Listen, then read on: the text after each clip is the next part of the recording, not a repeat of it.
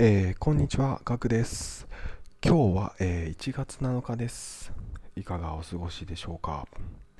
えー、私はですね、今日からリモートワークがスタートします。えーまあ、私の方はですね、まあ、普通のサラリーマンで、えーまあ、EC サイトの運用を仕事としてやってます。で、普段はですね、えー、最近はまあビジネス系 YouTuber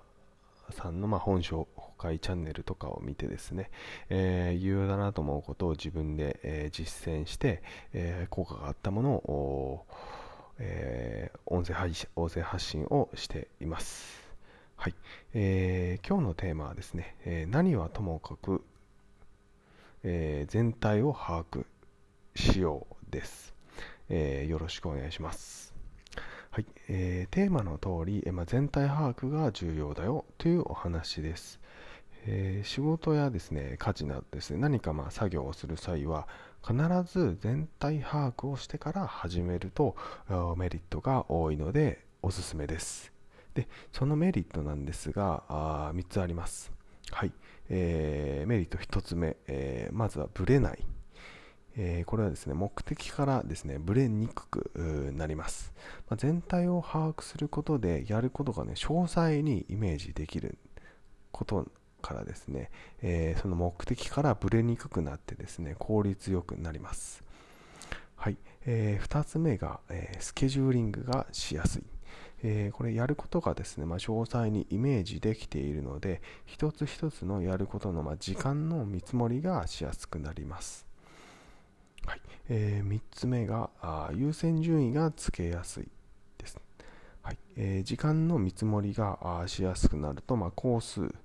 があイメージできますので、まあ、その工数がイメージできますとその工数をかけて、えー、他の仕事やあ、まあ、家事などと比べてですね、まあ、優先すべきかどうかっていうところが、まあ、判断しやすくなります、はい、でデメリットもあります。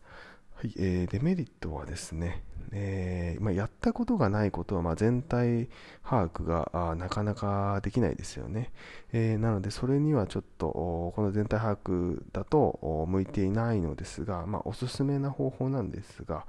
えーまあ、新しいことでもまずは自分の頭で全体を考えてみる。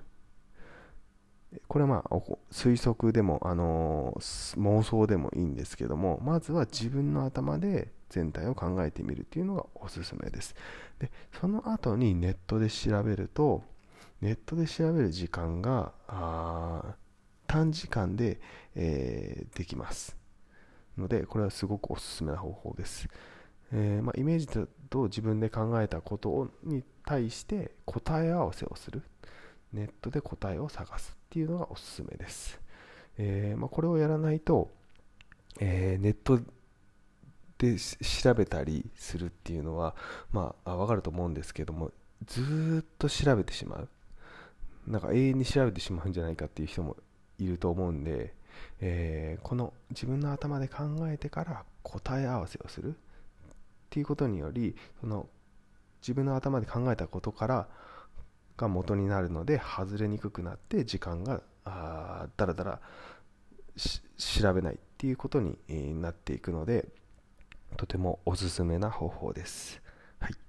えー、いかがでしたでしょうか？今回は、えー、以上になります。えー、今後もですね、毎日、えー、発信をしていきますので、よろしくお願いします。